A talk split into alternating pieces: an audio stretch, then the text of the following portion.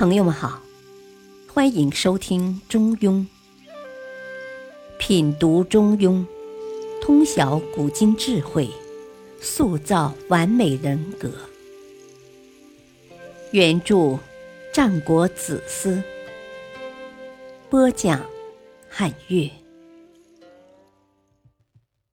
第十九章：见其位，行其礼。中庸精解一：既至术士，方为大孝。虽然我们每个人对父母都心存一份孝心，然而孔子却更赞赏武王与周公之孝，认为他们对祖上的孝才是真正意义上的大孝。中庸是引述他的话说：“武王、周公，其达孝矣。”这到底是为什么呢？按照我们常人的理解，孝就是要对父母充满感恩与尊敬之情。父母生我养我，我之所以能在这个世界上存在和成长。就是因为父母赐予了我生命，并含辛茹苦的抚养我成人，父母对我有天大的恩情，我自然而然的在言谈举止中对父母又爱又敬，在日常生活上使他们衣食无忧。然而这样做虽然也算是对父母尽了一份孝心，却不是真正的大孝。因为真正意义上的大孝，不能仅限于使父母衣食无忧、心情愉悦，它有其更为重要的内涵，那就是像孔子赞赏武王与周公时说的那样，要做到善济人之志，善述人之事。我们读历史可以知道。周武王和周公继承了周文王魏晋的事业，完成了他一生未遂的志向。他们推翻了残暴的商纣的统治，最后把周朝治国平天下的理念推广开来。周武王去世之后，周公又接着他的事业继续前行。当时天下初定，周公收拾了乱局。平定了叛乱，最后推行周礼，奠定了周朝八百年统治的基础。所以，从武王、周公的事迹中，就体现了孔子所说的“善济人之志，善述人之事”这个孝道的核心精神。也难怪乎孔子由衷赞赏他们的对祖上的大孝。因此，我们明白，身为人子，最大的孝莫过于继承先祖之志，成就其事业，完成其使命。就如同周武王与周公对文王之孝那样。孔子称赞周武王、周公，其达孝矣乎？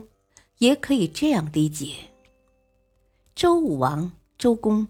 是通过对孝道的实践，达到了孝道的最高境界。夫孝者，善济人之志，善述人之事者也。孔子用这一句话确立了孝道的基本含义。我们所说的祭礼等关于孝的礼仪规矩。其实都是一些外在的形式而已，而真正的孝道的核心内容，其实就是善济人之志，善述人之事。对于我们普通人来说，礼仪形式当然也非常重要，因为只有我们对祭礼形式充满了敬畏之心时，我们才会在心中。对祖上有一份孝与敬的真情，但如果只有规矩和形式，没有核心内容，难免显得虚伪。